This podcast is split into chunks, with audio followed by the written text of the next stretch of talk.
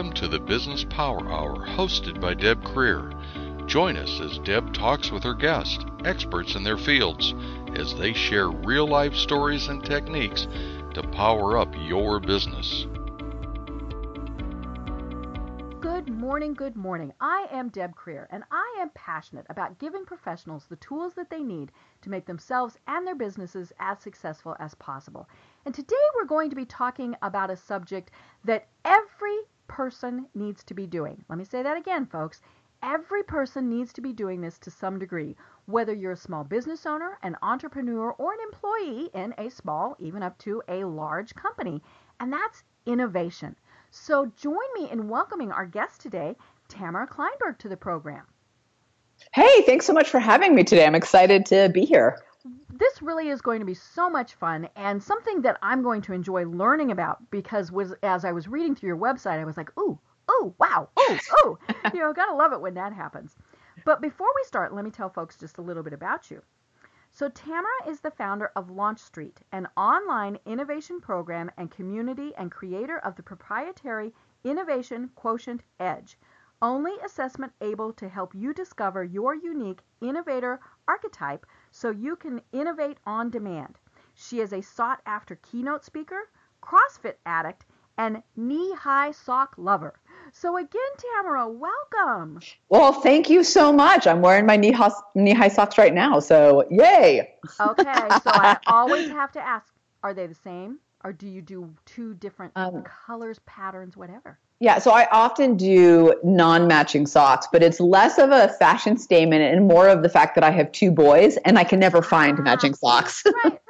I you know I I got into the habit of wearing socks that didn't match you know just because same thing you know it's it's easier but I tell people life is too short to have to have matching socks. I love it. I love it. I'm going to write that on my mirror in the morning so I can just remember every day. right. Now my shoes match and hopefully you know at least the colors kind of but but yeah you know I'm like okay um and and it's funny because people will see me and they'll you know very quietly say you know your socks don't match? And I say, you know what? I have a pair, another pair like this at home. Oh my god. Well, you know, and it's it's funny about that because they have to whisper it like they're right, telling you a secret. Mm-hmm, hey. Yeah. Do you know you your know? socks don't match and you yeah. have toilet paper on your shoe? Right, like, tell me about the lettuce in my teeth. I'm not, you know, clothes that don't match. It's all good. I know, I know. Yeah, like, whatever. So my socks don't match. Um, but oh, so you know what this shows is that you and I just have really similar personalities, yeah. which I love. um, so you know, let's let's okay, we'll focus. Deep rein it, let's rein, rein ourselves in. Rein ourselves in. Back to why we're here. what today. are we here to talk about? Right. right um, so, um, but but let's just start with why did you launch your company, which again is called LaunchStreet. Yeah, so you know, so as you said in the intro, LaunchStreet is all about giving people the tools to innovate and also empowering them in terms of how they innovate as well. And I know okay. we'll talk about the assessment and a little bit about that later. But I started it for several reasons. So years ago, I had this slap in the face experience. You know those ones where you walk away going, that really stung. But mm-hmm. later you realize, oh, there was a reason for that. So right the short of it is I was working for Johnson and Johnson and I was in charge of, you know, transforming their baby care products. They had hired us as an external innovation consulting team to come in and to do this. And we, you know, we for 6 months my team and I did everything we could to push the boundaries to, you know, leap into the future of what baby care was going to look like. We talked to moms, we talked to dads, which was the first time in J&J history at that point. And we just, we came up with a range of brilliant, disruptive ideas. And, you know, we shuffled into the CEO's conference room and Deb, do you know the one? It's got the oil paintings of the all the right. CEOs on the wall, right? And, and they're staring down at yeah, you. and they're not mm-hmm. smiling. None right. of them are smiling. And I'm mm-hmm. thinking, well, this is going to be fun. So we're around the table. My team is presenting, and I'm like a mama bear. I'm leading the team. I am so proud of the work that we've all done together and the time that we've spent. And, you know, there was this man at the end of the table. He was the VP of strategy, and I don't remember his name, but I do remember about him is he had a mustache so big that it moved when he spoke. Uh-huh. And and at every idea, he shut it down. And I would hear him whispering to the VP next to him, didn't Joanne try that and it failed? Didn't R&D look into that and it didn't work? Didn't our competitor try that and they took it off the shelf? Every idea he squashed the life out of.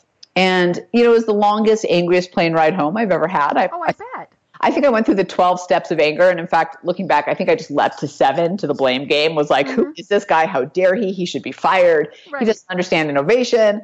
But what I realized out of that experience was the I, I was the mistake. I, I made the mistake. It wasn't him, it was me. I came in with all these brilliant ideas because I'd been thinking about this for six months. I'd been pushing the boundaries for six months. And here he came in cold, jaded, being in his job for 20 years, and I expected right. him to get it. Mm-hmm. And that's when I made the shift and I realized wait a minute there is more power and more value for my clients, for the world, if I help people figure out how to innovate mm-hmm. versus trying to give them the ideas. And it's the same with entrepreneurs. I've worked with a lot of entrepreneurs and startups, and we've launched a lot of products both for Fortune 500 and for entrepreneurs, getting them, you know, to market and to the stores and with great success. And what I realized in all of that is I can tell you what to do, or I can help you figure out how to innovate in your business across it. And that's why LaunchStreet was born because the, the values, you get it, the value is just long lasting that way. You walk away with, oh, innovation is a part of how I do things. And when that happens, you see incredible success. I mean, we it kind of goes to our sock story. You know, better, stronger, faster doesn't win in today's marketplace. To win today, you have to be different. And that right, takes right. innovation. Right. Well, and you know, eh, you you hit the nail on the head with the fact that if we think it's our idea, at least, you know, somehow maybe we were nudged in that direction or whatever. But if we think it's our idea, it, there's much better buy-in than if the idea was forced on us. Absolutely um, right. You know, and and so that's and and to me, the absolute worst words that people use in business are, "But this is the way we've always." Done. Oh. And there is definitely benefits to knowing the culture, to knowing that you know some of it, because sometimes it's, in fact, you you can learn from those. Okay, what was working well with why you've always done it that way, um, you know. But uh, you know, there's it was never perfect, so what can you change? All of those various things, you know, and and so that's where innovation comes in. So tell us what your definition of innovation is. Yeah, so my definition, and let me just give it a little bit of context and say that I think the mistake we often make as you know entrepreneurs and small business owners, or as you said, employees inside companies, is we think of innovation as a couple things. One is it's new product development or new technology. Mm-hmm. Or maybe it's you know relegated to that 3 p.m. brainstorm with the blank easel pads and the scented markers. Right and right? and never look at it again. Right. And you know, don't get me wrong, I love scented markers. They're like crack for meetings. Oh, yeah, yeah, especially blueberry. Right. Oh, watermelon is my favorite. Mm. so, but but that is a point in time exercise, and that's not what innovation is. So I propose I propose that we move forward with this definition of innovation. It's people each thinking differently about what's right in front of them mm-hmm. to create differentiated value. Mm. I love that. Say it again. Yet people each thinking differently about what's right in front of them to create differentiated value. And you know, here's the just to kind of break it down really quickly. It's about all of us shifting our perspective, thinking differently, looking at our challenges and opportunities in a new way. So bringing that kind of that innovative mindset to it. And I think in many ways, what's most important in that definition is about what's right in front of us. You know, we're, we're often so looking for that, that new blue sky, right turn, right. big disruptive breakthrough thing. And you can get there, but you're going to get there by looking at what are the resources, what are the customer needs, what are the ideas, what's the competition doing, simply by looking right, what right is right in front of you and rearranging the pieces. Right. You know, and, and rearranging the pieces is the, the critical point because – you've got all those resources, whether it's people, equipment, technology, you know, all those various things. And so if you completely reinvent the wheel, it, it, for, that's a big cost, you know, all sorts yeah. of things. And there are definitely things that should carry over. But the problem comes in with the companies, and I love this because you call them the tombstone brands. Yeah. And they're the ones that, you know, put their heads in the sand and thought we're just going to keep doing business the way we have done it. And those are companies like Kodak, Blockbuster, um, you know, Sears, Walmart, or not Walmart, uh, Kmart. Um, BlackBerry. You know, companies, yes, that that well, this is working fine right now, so we're going to keep doing it and refuse to think that there's a future. You know, and and and it's so innovation a lot of times is kind of an evolution also.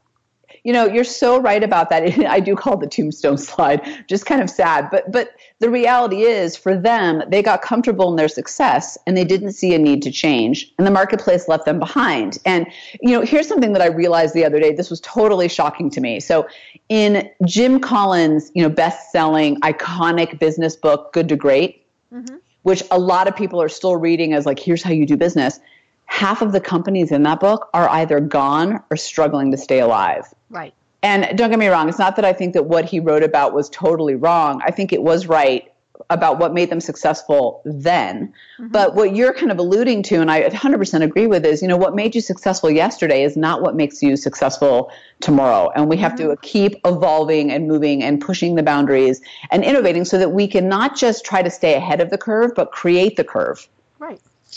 Well, and it's interesting because, you know, down here in Atlanta, of course, one of the biggest companies in the world is headquartered here, and that's Coca-Cola. Of course. And yeah. it's it's interesting to watch them because they are kind of doing this innovation, evolving type of thing, because people aren't wanting the sugary drinks as yeah. much as they did. Now, you know, there are always going to be people that that drink sodas. I mean, you know, and, and hello, I'm one of those people. But there are, you know, people are also much more health conscious. So that is what Coke is looking at. You know, what flavored waters can they do?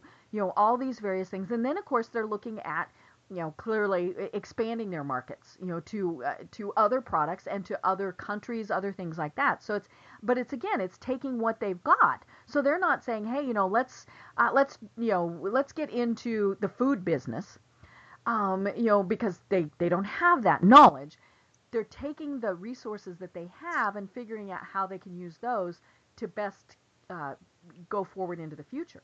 You know, I, I love that example, and it's funny. I'm a Diet Coke fiend. It's that's my weakness. oh, I need the sugar. I yeah, need the leaded I, version. You know, I you know I don't drink alcohol. I don't smoke. I don't do drugs, but I do do my Diet Coke. Mm-hmm. So you know, but let's juxtapose that for a second with Kodak, who at the time had incredible quality, right? They were known for right. quality. They, they had mm-hmm. the resources, they had the people, they had the knowledge of what was happening in the marketplace. And unfortunately, they said, which is the opposite of what you're saying Coke is doing, and I'm so happy to hear that they're that they're pushing forward and not backward. What Kodak did is said, no, no, we're doubling down on what we do well. But the marketplace was saying, I don't care about quality because you know the phones were coming out. I want right. accessibility. Mm-hmm. So had Kodak looked at that and said, how do we make quality accessible to everybody? We might ha- be having a different conversation. Right, right. You know, and, and then you've got companies like, say, Facebook, who, you know, we all know Facebook wants to rule the world. Mm-hmm. But when they branched into areas that they weren't able to, to do, um, it was a spectacular failure. Um, you know, anybody remember the Facebook smartphone? Oh my God. I haven't you thought know, about that in a while. and, and it's funny, I don't even know and I mean, you know, you and I are probably both really well connected people. Do we know anybody who had no. one of those phones? I don't. So, and, and so that was one of those examples of, hey, this sounds like a great idea. We're going to move. And, and it kind of matched their product because, of course, you know, most of Facebook is done on your smartphone. But they had no knowledge about it. And so it, it you know, now luckily they decided pretty quickly, eh, you know, yeah. let's, let's not keep going down this path but you know at least they were thinking innovation. But you know i'll tell you there's a couple lessons in there. Um, it's funny you know there are so many things that that are launched and fail and that we forget about. And you know i think that facebook phone is one of them and they've done a couple other things. There's also the google glasses. They had right. that whole project and then they they scrapped it. But here's where i'll give them credit that i think us as entrepreneurs can learn from. Mm-hmm. and we don't need to have the billion dollar budgets to do this Right. The, the reason those companies will continue to be successful, at least if they keep on the path they're on, is because they're willing to experiment and put things out there. Now, for them, it's on a massive scale and we all see it, and the failure is very public. Mm-hmm. But for us as smaller business owners, it is important that we take our ideas and instead of trying to perfect them on paper, really get them out there and test them out and try them. And you know what? You said something else that's important, which is when it doesn't work, pull it back it's okay right. to say, you know, that didn't work. We're going down a different path. Yeah, it's totally fine. I'll give you a, you know, a, a, very quick example in our world. When we launched our on-demand program, so that's our year-long membership where we give, we have an entrepreneur program and an intrapreneur program where we mm-hmm. give people the tools to innovate on a daily basis. So not just making it that 3 p.m. brainstorm, but a part of everything they do, whatever mm-hmm. moment they need it. So when I launched that, before I did that, I said, you know what? I need to talk to some clients. Let's see what the marketplace wants from me. So I created this beautiful marketing one pager on PowerPoint. It was gorgeous. I tell you, it was the best design work I have mm-hmm. ever done. So I, but and then I had some calls with clients, and they, you know what, all over it because I, oh dear, I, it was oh. wrong. But mm-hmm. the concept wasn't wrong. My my execution of it was wrong. Mm-hmm. And it was such an important lesson for me. So now what you see out in the marketplace, what you can purchase from, for entrepreneurs and intrapreneurs on the on-demand program is what the marketplace needed from our expertise. But I had to go through that moment of failure to understand what really I needed to do to be successful. So, you know, the piece of advice that I think we can learn from the big guys is hey, don't be afraid to put it out there. Don't be afraid if it fails or it goes wrong or or you know it's not what you expected the key is to learn and adjust from it. That's innovation. That is that's it right there is learning from what happens. Right. You know and, and you mentioned something very important and that's ask your customers. You know because we as business owners and it doesn't matter if it's a one person shop or you know a hundred thousand we think oh this is the greatest product service since you know sliced bread. People will absolutely love it. So we're going to pound it down their throats. And people are going I mean, you know, uh, the, the Facebook phone would be a great example of that. We already had phones that were, you know, working just fine, and you know, one of those big ones would, of course, be called Apple. Um, and but but you know, we we get caught up in our excitement and things like that that we forget that you know we're we need to make sure that somebody actually wants to buy it. Isn't that the interesting part? Somebody actually needs to buy it. You know, I was talking to an entrepreneur the other day, a colleague of mine, and I said, they were trying to launch something new. And I said, I love that you're so passionate about this and that you have a lot of heart for this. I want to make this something that is ownable for you and buyable. Those are the two things I want it to be. I want it to be ownable, meaning unique, different in the marketplace. Mm-hmm. But I also want it to be buyable, which is exactly what you're saying the customer needs to want it. And you know the cool thing about customers that I found, whether you are, you know, the Coca-Colas and the Walmarts of the world, or you are a mom and pop shop or just getting started in your basement, is they are willing to go along for the journey with you if you ask them. Mm-hmm. Yeah. And then of course the important thing is to say thank you. Yeah. know, and, and but Right. And to really listen to what they say. And you know, I think I don't know if you've ever had this happen to you. It's happened to me. When someone says they don't like your idea for whatever reason, it is like they called your baby ugly. Right. It hurts. And you know, and, and so you have to get over your ego because if you ask them for help, then you should be willing to take that. And and hopefully you picked somebody who's not going to to be horrible and awful and nasty about their criticism. Yeah. But you know, and and then you still obviously have a choice. You know, you can still proceed or you can alter, you know, all those various things but tell them, you know, okay, well, this was great. I changed this part because. Now, what do you think? You know, and, and because maybe they suggested, you know, doing something and it was like, okay, I just, I don't have the resources to do that, but I would have the resources to do it this way. Then you go back to them and you say, okay, you know, here's, here's what I came up with. Now, what do you think? Um, you know, and, and, you know, aside from anything else, then you've got these great little brand ambassadors who are going to go out and say, oh, I helped with this." Yeah, you know what? You're absolutely right. They, so there was this study done in this book I was recently reading. I thought this was so fascinating. They called it the IKEA study, and basically they had two groups of people. One group of people built their IKEA desk, whatever it was that they were creating. I think it was a desk or an armoire or something like that, mm-hmm. and then another group of people would come into a room where it was already built for them. The two groups were asked to put a value on that desk. Mm-hmm. The group that built it placed a higher dollar value on the ones that didn't. Huh.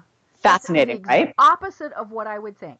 So me too. I thought it'd be the other because I value convenience a lot. Right. But and, what, and, I just can't put together. I mean, you should see my IKEA projects. They're, I know. They're just ongoing. all the extra parts. oh yeah, and then I'm like, why? I, I didn't need these four screws. Why are they in the yeah. package? Hmm. That should be a clue to me that I did need them. Right. I missed something along the way. But you know, it's I think to me that's a great example of what you're saying, which is people value what they're a part of. So, mm-hmm. you know, on our LaunchStreet, we are it's a, we say community because we've got these closed Facebook groups. We're engaging with each other. I'm asking questions, they're providing feedback. I'm answering questions too, but I want it to be a two-way conversation. And today's business is a two-way conversation. Our, the customer today is no longer about this one-way feed. They want to be a part of a business and a brand that they love. And you know, here's the cool part, I think. That applies to if you have a water bottle that you're going to sell in REI or to a B2B a consulting service that you give to your client. Because at the end of the day, it's just humans at the other right. side. Right. You know, and, and, and we all, in, you know, for the most part, want to help each other. Yeah. So, you know, and, and, you know, and, and then of course there is that concept of word of mouth marketing where, you know, a, a company can tell me this, you know, has these features, yada, yada, yada. I'm like, yeah, yeah, whatever. But if someone I don't even know tells me about that, I'm going to trust them more.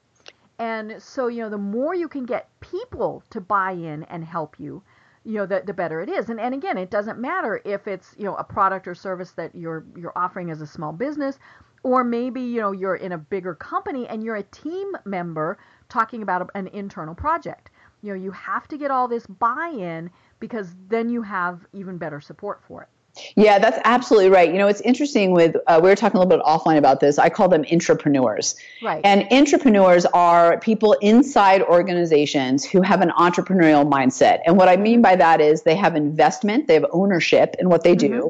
and they have innovation. That's their mindset coming into it. They don't always have the tools and the resources mm-hmm. to do that. It's part of why we created our on demand but they have the mindset and the desire to make that happen. And right. for them, having that buy-in and having that stronger voice and being recognized as that, you know, go-to innovator rock star is as important to success as it is to the small business owner who's trying to get their product on the marketplace. It just mm-hmm. works in a different process. That's all. Right. You know, and, and I love the fact that you say that that we can be innovators and be employees you know because we've got the entrepreneurs who have to be innovative or you know they're they're not going to survive. But i think you know so many times we forget that you still need innovators in companies. Yeah, you're so right about that. And I would suggest that inside organizations, that is what gets you recognized, promoted, gets your ideas implemented. Right. I think that the the what I'm so I work with a lot of Fortune 500 companies too, and you know I work with Disney and Procter and Gamble and General Mills, and um, I work in a lot in healthcare, which if you want to talk about a little bit of a cluster and what's oh, going yeah. on. Mm-hmm. So mm-hmm. you know, so but it, what's interesting is what I'm finding is so whatever's on your job description is not enough. That's not right. truly how you're judged. How you're actually judged, and, and in many ways, I think it's rightfully so, is are you able to bring innovative solutions to the challenges that you face, that your organization faces, and are you able to identify opportunities and tackle them in an innovative way. So, you know, a lot of the work that we do inside organizations is about creating a culture of innovation. And mm-hmm. and what I think is really important for those people to recognize is that innovation isn't about the job title, the person with a blue streak in their hair, that 3 p.m. scented marker brainstorm. It is about everybody up, down, and sideways on the ladder having that permission to innovate. Um, going back to the definition, right? Thinking differently about what's right in front of us. Mm-hmm but everybody being a part of that. You know, all too often it's siloed into this this you know special group and then they throw over only R and D. Right, right, right, right. It's R and D, and you know it's it's so funny because it really depends on the the cycle. So I, there's many companies I've seen, and I won't throw any specific one under the bus, but you know who you are if you're listening. Where you know they'll create these innovation teams when times are good and they're feeling expansive, and then they'll shut right. them down when they're concerned, and then they bring them back, and then they shut them down. And I'm thinking, no, no, no it doesn't work because it's a one-way tennis match. That's mm-hmm. not a game. Like nobody's the person on the other side's like, I don't want your ideas. I wasn't a part of it. I'm not asked to be innovative. No, thank you. Mm-hmm. So when you get everybody starting to think at that level, that's when innovation happens in companies. Right. And you're so right that it has to be everyone because, you know, say you've got, you know, a multi, you know, uh, million dollar company where the managers are saying, hey, you know, we want innovative people, yada, yada, yada. But the C level people are going, eh, no, right. we don't want that. You know, it'll work for a little bit. And then, you know, you get your ideas shot down for whatever reason a couple of times and you're thinking not not sticking my neck out there again right and then leadership wonders why the team doesn't bring more ideas right. forward mm-hmm. but they don't realize that that constant shutting down is what's killing mm-hmm. the innovation and you know I, I call it launch and abandon right like mm-hmm. let's get all excited about innovation and then we abandon it mm-hmm. right it's it's like you mentioned you know at the, the very start of the program where you had that ceo who it didn't matter what somebody said he didn't like it. Yeah. You know, and and you know, and and so he clearly didn't have that mindset of we need innovation and you know, and the sad part is, as we've mentioned, every company needs it. You know, we cannot just rest on our laurels. Every single company has to evolve and change and you know do whatever it is and whether it's something small like adding social media to your marketing or actually changing products. I mean, just think if Kodak had said, "Okay, we're going to create an online platform for people to inexpensively print the pictures that they're yeah. taking on their smartphones." Ding ding ding ding. I mean, you they know? should be they should be Instagram at the end of the day. Mm-hmm. Yeah. Yeah. It's so fascinating to me. And you know, so there's this company here in Colorado. You may know them. Uh, I don't know if they were around when you were when you were living here, but Infinite Monkey Urban Winery. Have no. you heard of them? Ooh, so, that sounds good. I'm it is so cool. Out. Yeah, they're so cool. I talk about them all the time. I tell Ben, I'm like, I want free wine for life. I talk about you all the time. Yeah, but he's the owner of it. But, but let me share a story with you about them because they, to me, are a great example of why you have to keep innovating because someone somewhere is doing it and they're going to come after you. Really, right. that's the bottom line. So, Infinite Monkey Urban Winery was started by Ben Parsons. And I, interviewed him. He's a really interesting guy. And he said a couple things to me that I think are so important in this conversation. First of all, he said, Well, I wanted to challenge the assumptions. Why does wine, first of all, have to have names like Rolling Hills, blah, blah, blah estates, right? They're all, they all sound the same. And why do, mm-hmm. do people have to travel to the winery to do tastings? Mm-hmm. And most importantly, he asked a question that completely shook up the wine industry. He said, He asked, Why does wine have to come in glass bottles? And what he ah. did, so he created a winery. Because that's the way we've always right. done it. Exactly. It's back to what you said. Like that's how the industry works. That's mm-hmm. what is done. That's how shelving is set up. That's what we do. That's what the manufacturing does. That's what everybody does.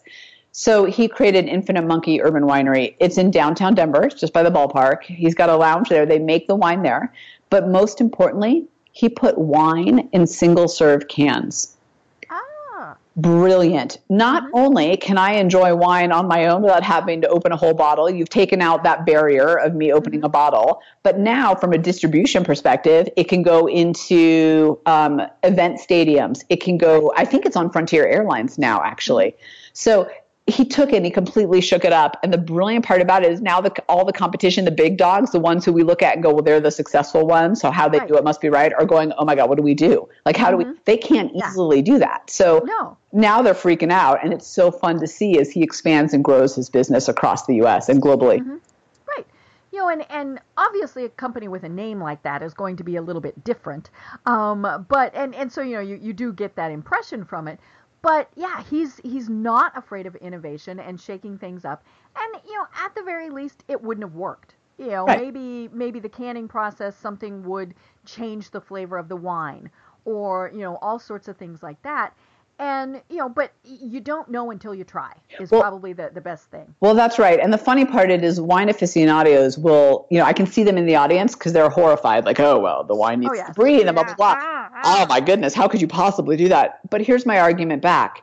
It's not about the quality of the wine. It's about the new consumer who isn't about right. the hundred dollar bottle of wine. They're mm-hmm. about the experience. So he opened up new consumers to wine and brought them in. Now the wine is good, so I'm not saying it's bad, but right, you know, right. you mm-hmm. you can play the Kodak. Oh, but what about the quality? But that's not what it's about. Mm-hmm. Well, and you know, by doing it that way, you can you know say you're at an event and everybody has what they want as opposed to well we're only going to open red wine today right. or you know all those various things and you know it just plus i mean there's just so many things that this opens up to because he took that gamble. That's right. Um, you know and, and it probably would have been an ex- a really expensive thing if he failed. But yep. you know again you don't know until you try. That's exactly right. You really experimentation is key and he didn't know until he tried. Mm-hmm. um, but he had a you know he knew that there there was a gap in the marketplace. And i think that's our job is you know whether we're entrepreneurs or intrapreneurs our part of our job is to find the gap and figure out how to fill it. Mm-hmm. Yeah. And, and another example that you have of a very innovative company is Dollar Shave Club. I mean, that one just baffles me too. I'm like, you know, people are going to order razors, eh, men in particular. Yeah. You know, they're going to they're going to have a subscription. It's so funny, isn't it? So I have a subscription. I have to tell you. So that Dollar Shave Club to me is a little bit personal. I think it might have changed my marriage. Like it's that good. You know, I, I was this was a couple years ago now. My son Liam was four at the time, and mm-hmm. I went to the grocery store, and you know, it was one of those Thursday nights where I'm like, I gotta go in and just get the basics and get out because I gotta get home to get dinner on the table and you know get homework mm-hmm. done and. So I'm thinking, all right, I'm just going to go. I'm going to get chicken. I'm going to get eggs. I'm going to get vodka. Like, oh yeah, I need a new razor. So I go to the razor aisle, and I don't know if you've ever experienced this, but I become paralyzed because I'm looking at this sea of options, oh, and it's yeah. it's redonkulous. Like, what do I, I, do? I need three blades and a pivot head? Do I need four blades and a moisture mm-hmm. strip? Do I need one blade and a titanium? You know. I don't even know what to do. I just need a razor. Right, right. So I, I do nothing. I leave mm-hmm. and I walk my hairy legs out of the store. And uh-huh. you know, the next day is when I signed up for Dollar Shave Club. Uh, I think my husband was like, "Could you? I know it's winter, honey, but could we yeah, do something you, you about that?" You don't need the warmth. Yeah, I like. Come on now, darling. Let's do something. So you know, so I signed up for Dollar Shave Club, and I had the privilege of interviewing Mike Dubin, the founder, and you know, he was saying exactly what you said. Like, I just need a razor. And he kept hearing these conversations among his friends, this joke about the ridiculous high tech razor flying through the sky ads that mm-hmm. were being, you know, put on the TV and, and whatever. And that's where Dollar Shave Club came from. But, you know, he took the big dogs on. I mean, that razor, that's a billion dollar industry. Right. And he crushed it in a whole new way. Well, and what I love is he takes them on in the commercials. I know. You know, and, and that's what's so funny about it because you know now eh, obviously he makes it a parody you know it's it's not that somebody rides in on a razor like it's a you know a, a hovercraft you know all those various things but but yeah he he points you know he he really makes fun of it and makes you think do i really need 900 whistles and bells on right. a razor right and his so that video is what really kind of shot them up to success Mm-hmm. But but he had been around for a little while. That's what kind of what we don't realize. It wasn't an overnight right. success. He had been around for a little while. Mm-hmm. That video is what really created that hockey stick growth for them. But if I would contend that if he had come out with the same razor as everybody else in the same way, no matter how funny the commercial was, it wouldn't have worked. Right. It was that innovation was not just in the product, innovation was in everything that he did. And that's mm-hmm. why he was successful. He had an innovative business. And that's mm-hmm. kind of what I would urge entrepreneurs and intrapreneurs to think about is how can you have an innovative business? Because that's what it'll drive you to success. An innovative product or an innovative idea is just not enough anymore. Like you have right. 72 pallets in your garage of the most brilliant idea possible, but if you package it in the same way as everybody else, you're never going to get noticed. Mm-hmm. Right. And you know the the change might be that you provide different customer support different customer service yep you know all those various things so it's not that you have a different widget it's how you deal with that widget that's exactly right. And there's a, I am running a blank on the name right now. There's a, uh, oh gosh, I wish I remember them. It's a hosting company, you know, server space. Mm-hmm. And they are all about, I mean, they are, their customer service is amazing. They changed the game in that category because they were able to, they had people on the phone, they were cracking jokes, they were, you know, sharing their personal passions with the people on the other line. You would never think of that in hosting, in Rackspace. But because they did that, they did it in a different way. They were innovative in their customer experience, and that is what drove them forward. Right you know, and and it's funny when we have companies that poke fun um, of of their competitors, because you know, and, and I'm looking this up because you know here I am, you know, down here in Atlanta, we're the the biggest airport in the world, and you know, and and we had all of those things with Atlanta, and I'm looking to see, oh, here it is. So Southwest came up with, we beat our competitors not you. I mean, you know, after that whole United debacle, how could you not take advantage of that? I know, I know, you know, and it's so funny because you know eh, now I'm sure United thought that was really, really uh, uh, uh, out, you know, and, and obviously there there are lines that you do not cross. Um, you know, and, and sometimes companies cross them and just really get beat up badly about it. But you know, it's so so again, that comes back to asking people, hey, you know, does this cross the line? Is this too far? Is it too soon? I mean, you know, sometimes yeah. it's a good idea, but maybe you need to wait a little bit before you implement it. Well, and you know, the, that what you were just sharing with Southwest and you know obviously United, just the airlines in general, to me is also a great example of how important that two-way conversation is. Because right. if you think you own the narrative of your company, you're wrong. Mm-hmm. It's your customer, so oh, you better bring them along. For age of cell phone cameras and social media. Yeah. Well, I always laugh. I'm like, you know, you should just assume you're being videotaped. Right. That's just that's just how it goes. Right. You know, whether we like it or not. It, it's funny. You and I were sharing off the air that you know I used to live in Colorado and I still have my yeah. University of Colorado football tickets, and we won't talk about the fact that you're a Cal Bear. I know. I am. I know. I am. I know. but you know, obviously, you know, no matter what, for most Colorado fans, we just never liked Nebraska. And so I remember, you know, one time when their their now former coach, Bo Pelini, who, you know, gotta love Bo Pelini, he was just gonna be Bo no matter what. He was ranting and raving about something, and he was in the team locker room, so it was it was a private space. But he wasn't the most beloved coach. And so, you know, one of his his players, you know, videotaped this rant and this rave and posted it and mm. he was just dumbfounded you know and, and i remember yeah. you know people telling him you have to always assume that you're on camera yeah, you do. And I, you know, and that is why I just to kind of bring it back to, you know, for entrepreneurs and their brands, every customer touch point matters. Right. They should be consistent. It should be what you want out there in the marketplace and it should be unique and ownable to you. And that is a great example of that. Like, so how you act inside your business should be the same as how you act outside your business. Right they should not be different. And the reason those guys constantly get in trouble when things like that happen is they have two faces. Right. There's one, how they talk behind the scenes, and one in front of the scenes. And what we come to expect now from our businesses, from the brands that we love, whether it's a football team or alcohol or whatever, is we expect them to be authentic. Mm-hmm. And we know when they're not. Right you know and and yeah it's it's one of those things that people just always have to be conscious of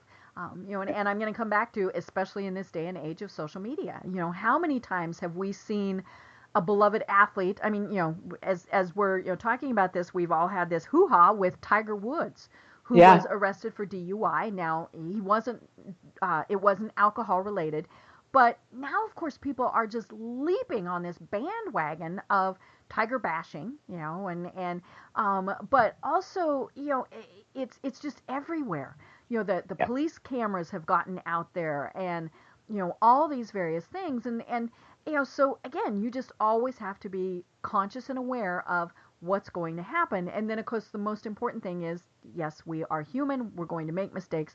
You need to know how to do damage control pretty quickly.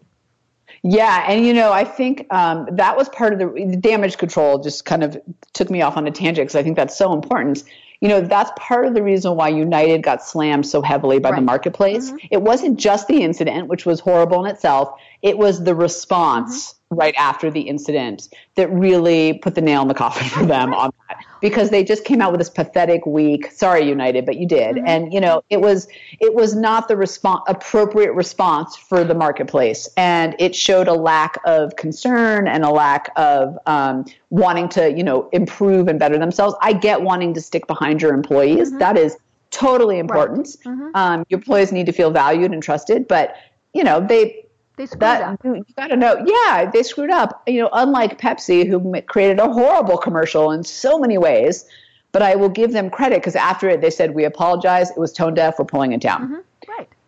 Well, you just got to. And and a lot of times when you're being innovative, you are taking those risks. You know, mm-hmm. you're you're putting something out there, whether it's just a message or a product or something you know, you are taking a risk because it's different, you know, and, and so run it past people. You know, run it through that little filter in your head. If that little filter in your head is going, then maybe you shouldn't be doing it.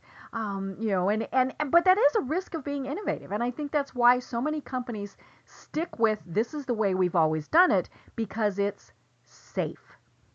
Yeah, you know, we put it's so it's so great that you said that. It's and so accurate. We put ourselves in this box. And we say things like well that's the way it's always been done. That's too risky. We could lose a lot by doing that. My favorite is always that's how the competition does it. So that's how we should do it too right. which to me is such is such self-sabotage because if you do it like everybody else you look like everybody right. else and then you're just adding to the noise. Mm-hmm. i've never understood that one.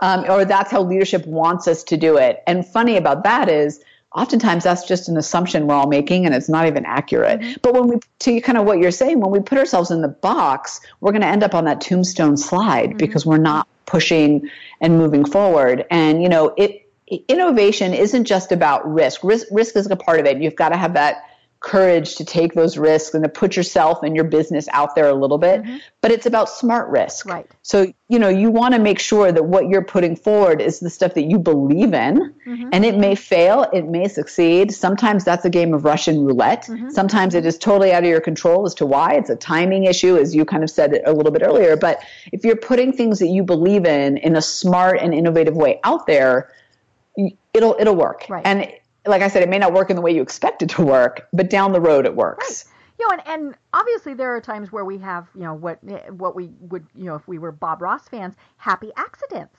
Um, you know, right. where you know you you were thinking, okay, let's do this, and somehow it comes out totally different, but it's a success. And you're like, whoa, how'd that happen? You know, there's a few great uh, product examples of that over time. I mean, laundry detergent was because a bunch of scientists accidentally left soap in a spinner mm-hmm. for too long, right. and that turned into laundry detergent. Those things are wonderful when you come across them, and I, I talk about them as follow a mutation mm-hmm. in your business. Sometimes you do things. I'll give you another example of a colleague of mine. Uh, have you ever seen the evolution of dance video on YouTube? It's no. got millions and millions of views. Oh. Judson Lap- Laipply is the guy's name uh, I, he came to our speaker association chapter to meet and i was chatting with him and he was saying that he put that video up there because some college kid had asked him he'd done the this evolution of dance that he goes through like from the 50s to today it's really good uh-huh. and he said you know a college kid had said to me hey i want to learn that dance for a you know fraternity talent show or something like that. Will you put it into a video so I can watch it and learn it? And he, this thing called YouTube had just started, and he was like, "Oh, I'll put it on YouTube. That's the easiest way for you to get it." And that led to a whole new path to his business. It went viral. He didn't mean for it to, he didn't plan on it, but that led to an entire speaking business that involved that dance that he was never expecting right. because he put something out there and by accident, it was successful. And I think kind of what you're saying is really important, which is don't just listen for the feedback from people of what they don't like, but listen to what they like. Mm-hmm. That is so right.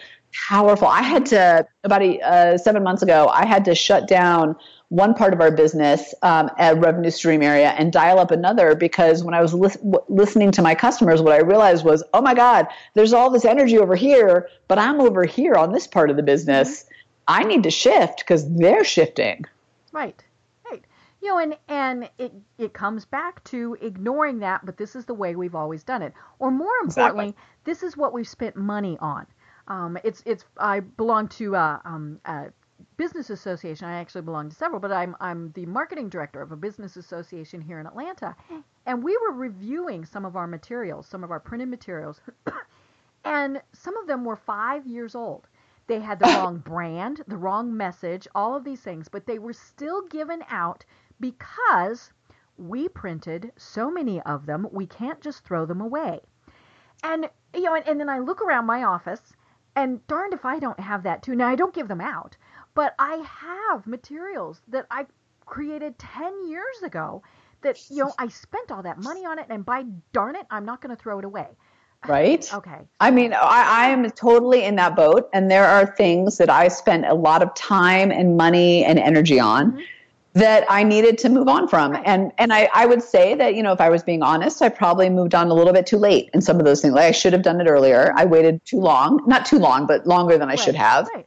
Um, and, and it the thing that I always have to remember is there's an opportunity cost mm-hmm. to passing out old crap. Right. Oh yeah. and you know we but we don't right. We say, well, I spent five thousand dollars on mm-hmm. printing that, so we got to do every single one of them. But they don't represent where you are. And so you know we've all been there. But you make a really important point. Is you know money should not be the the because I spent money mm-hmm. should not be the reason why you don't move forward. Right.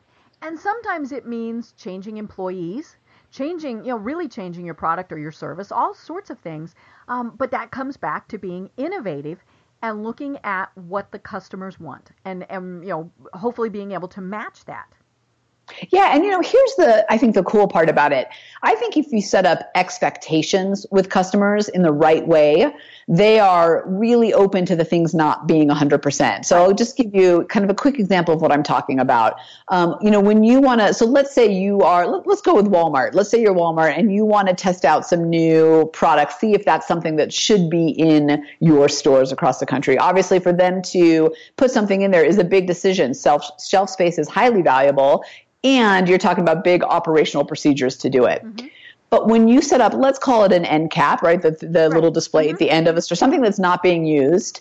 If you set this up as, hey, we're testing this stuff out. We want to know if this is something you want from us. Customers look at that and go, oh, this is just a trial. I'm going to be a little bit more forgiving. Right. Versus, hey, here's our new stuff. Here you go. Then people are really um, you know, they take it as 100% done. Mm-hmm. So same for entrepreneurs. If you're trying to put something out there and you're in round one, round two, you know, those first phases, set those expectations with your customers of, hey, this is just wet clay. Mm-hmm. I'm just looking to make sure there's going to be some glitches and I want you to let me know about them. Right. I mean, Apple does it all the time. Mm-hmm. We know that every time there's a new iPhone release, there's a glitch. Right.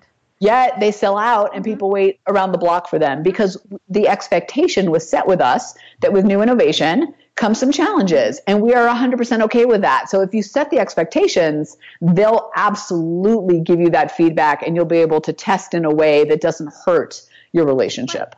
And of course, the funny thing with, you know, something like Apple and, and a new iPhone is there's also that other little cachet, shall we say, of I'm going to be the first one to have it, and I don't care if it doesn't yeah. work right. I'm going to be the first one to have it.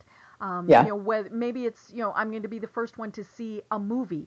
Um, you know, or you know, all those various things. Sometimes people really do put a high value on I'm going to be the first, and they're okay, like we said, with okay, you're going to fix the mistakes later, but I'm going to be the first. Well, you know, that's as you know in marketing, we always talk about the early adopters. Right how do we get to the early adopters? Mm-hmm. Because they're the ones who are just as it, it's just as important to them to uh, test out the new stuff and have it be that having a little bit of bragging rights mm-hmm. to go along with it, regardless of what it does, and then to be that person that shares it with their friends. So if you can get them on board with your product and service, obviously you're going to have great success because right. they're your advocates. And here's the kind of the distinction I'd make that uh, we talk about on LaunchStreet on Demand is you want to build tribes, not customers. Right. And when you think about your when you think about the people who buy your product and service as your tribe, that's where you create community, you create advocates, you create people who are then going from village to village mm-hmm. and sharing it versus a customer, which is a one way transaction of you buy my product and service, hopefully you give me a little feedback, but basically you buy my product mm-hmm. and service. That shift in mindset for us in particular made a huge difference because when we thought about that, it actually adjusted how we went to market with some of our ideas, mm-hmm. not just in terms of building a community, but how we communicate, how we accept that communication back. Um, and I think that having a tribe is a way stronger, it's a way stronger value proposition. Well, we talked about it before. It's that whole word of mouth thing. You know, if the company advertises and said we have the greatest widget in the world, you're like, yeah, right. Well, of course you're going to say that. But if yeah. total strangers, I mean, total strangers, or more importantly, your friends, say, oh my gosh, it's the greatest widget in the world, we're going to break our little necks going to buy that widget. That's so right. So there is this uh, company called liquidweb.com mm-hmm. and I, I host my, my websites with them and they do a bunch of other stuff in that area, but basically website hosting. They do something brilliant and they live up to it. They take the, the uh, chat communication between them and their customer service or this type of communication that happens on Twitter sometimes for them mm-hmm. and they post that all over. And the reason they do it is because I plug in, here's my problem. They give me the solution as the next line. And then my final line is, oh my God, you guys are amazing. Like, I can't even believe the customer service. But that's a stranger telling the world how amazing they are versus mm-hmm. them saying we have a 100% response rate 98% uptime blah blah blah blah blah i'm like yeah i don't believe it right. but now I, am watching the feeds because they've taken screenshots of it and i'm going whoa oh that's my me. god that's me but, right bob in st louis thinks it's great mm-hmm. and i'm mm-hmm. going what that's you know i have to work with this company and they live up to it so mm-hmm. i've used them and i've had issues as we all do with web hosting and they've always solved it on the dot but they use that for social proof it's it's brilliant right well, I want to go back in time just a bit, not a real long time. You started as an entrepreneur when you were 14 years old. And I love this story. Tell us about that story because you learned and and I'm I'm guessing this really kind of set the foundation for who you've become today from that first experience as an entrepreneur. Yeah, so I'm glad you asked about that. This is it's funny. I do a lot of keynoting on innovation and entrepreneurship, and uh, this is one of people's favorite stories. So I'm glad I'm happy to share it here. So when I was 14, um, and you know, uh, just to date myself a little bit, it was the 80s, and I loved fashion. And you know, I worked every day, and every dollar I had went into buying the latest clothes. So you know, of course, I had a closet full. I mean, I had Deb, I had the teenage girls' dream closet. Mm-hmm. It was so good. I had 300 scrunchies because it was the 80s. Of course. I had um, my favorite, actually, I still have it, was this off the shoulder, you know, pastel blue Flashdance style sweatshirt. Do you remember those? Uh, yeah. No, I was a maniac on the floor for sure. Mm-hmm. So, so basically, all my friends wanted to come over and borrow my clothing, as girls do. I mean, it's kind of a thing for us, right? Mm-hmm. And one day I'm sitting there and I'm watching my friends pull apart my closet and get all excited about the latest fashions, and I realize, hey, I could make money I doing this. Rent this stuff out. Yeah, like I could hawk it here. Uh-huh. So I created a rate, a rate card. It was, you know, something like a dollar for shirts and, you know, 50 cents for scrunchies and uh, jellies were a dollar a day. Do you remember those oh, hideous oh, yeah. shoes? Oh, yeah. yeah. But do you know where I made the bulk of my money? Late fees. Ah, of course, of course. I made so much money that summer renting out my clothes, but you know that when I look back at that experience of turning my, you know, what was happening as an as just a teenager and renting out my clothing, what I learned was looking back is, you know, I turned an everyday moment into a business opportunity, which right. is really what most innovation is all about, is seeing what's right in front of you. And you know, I think I learned three really important things from that. One is opportunities everywhere. Right. It's usually right in front of you. Mm-hmm. Two is, and this goes to everything that we've just been talking about, you don't know until you try. And I think the third and maybe most important thing I learned is that shoulder pads will never make these hips look small. No. Mm, yeah. No. Mm-hmm. No, but you know, I, I, I, that really did set the foundation for how I, I think view life and work and, and what is expected, which is, hey, opportunities everywhere. Just, you got to go for it. You got to open your eyes and see it and you got to go for it. And innovation is the tool that allows you to get there thinking differently. At that time, nobody else was renting out their clothes. The internet didn't exist as we know it today. Mm-hmm. So, you know, it, it, wasn't the same time, and I did it completely different. There's always an opportunity to create that differentiated value. Mm-hmm. Right. And it worked for a time. You know, then you went on to do something else. And, and that comes back to what we were saying is, you know, everything has kind of a life cycle. And you know, when when that life cycle is done, you can kind of stretch it out probably a little bit more, but everything ends. That's right. Everything ends. And that's why you have to keep looking to innovate and move forward and find the new ways and not rest on your success, mm-hmm. as we were talking about in the beginning. Right.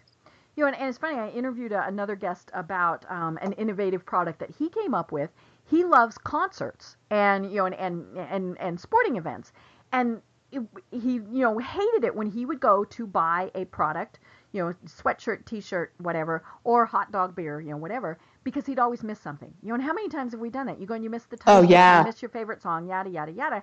And so he has written an app and is currently in the process of working with stadiums where from your seat you will order and you know so you don't Genius. miss anything you know and, and he said you know obviously it's kind of a logistics nightmare because they have to have more staff and you know all sorts of things um, but yeah, I was like, wow, you know. Th- so then the only thing would be, you know, okay, now I have to go to the bathroom and stand in line for a half hour. But you know, at the same point, you know, how many times have we gone and we've missed something? You know, because we were standing in line, we were doing whatever, and and he saw a need and he decided to fill it. And I think that's probably one of the best things that we need to think about with innovation is what is that need and can we fill it?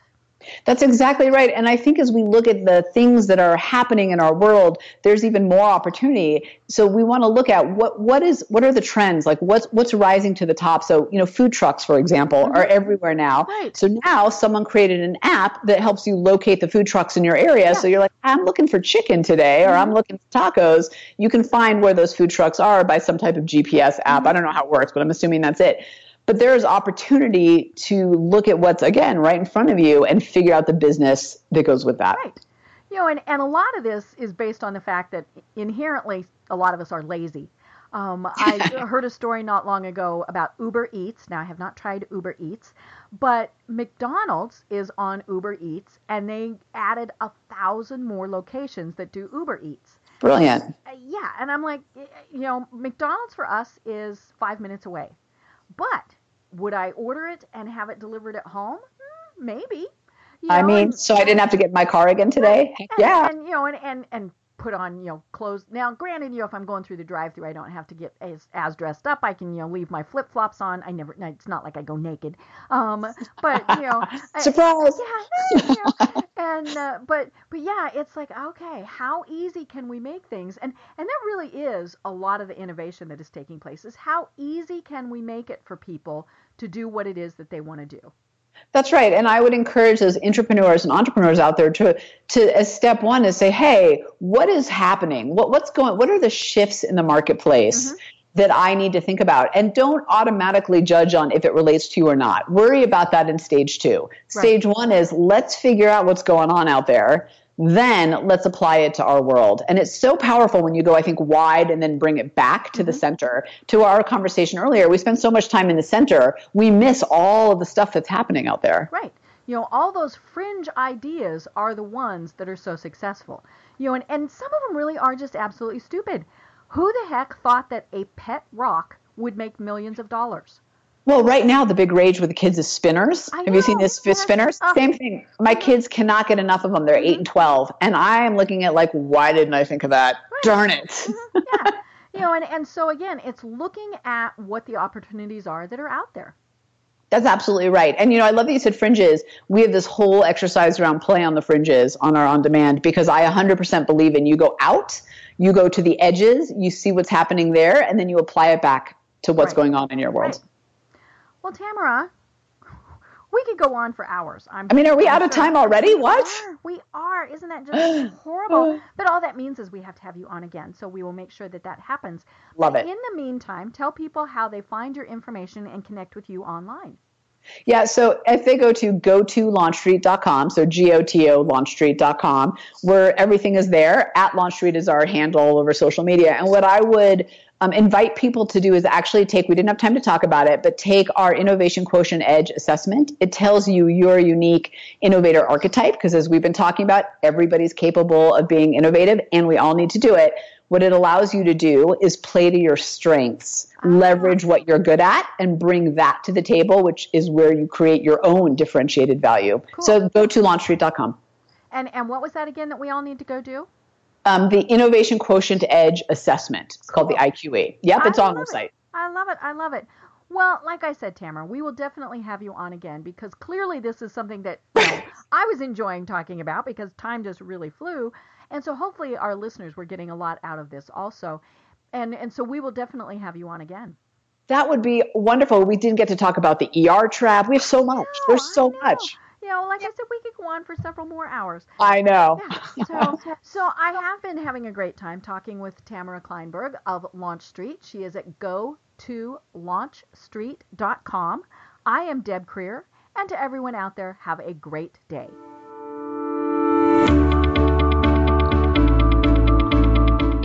Thanks for listening to the Business Power Hour hosted by Deb Krier. Join us next time for more real life stories and techniques to power up your business. This podcast is a part of the C Suite Radio Network. For more top business podcasts, visit c-suiteradio.com.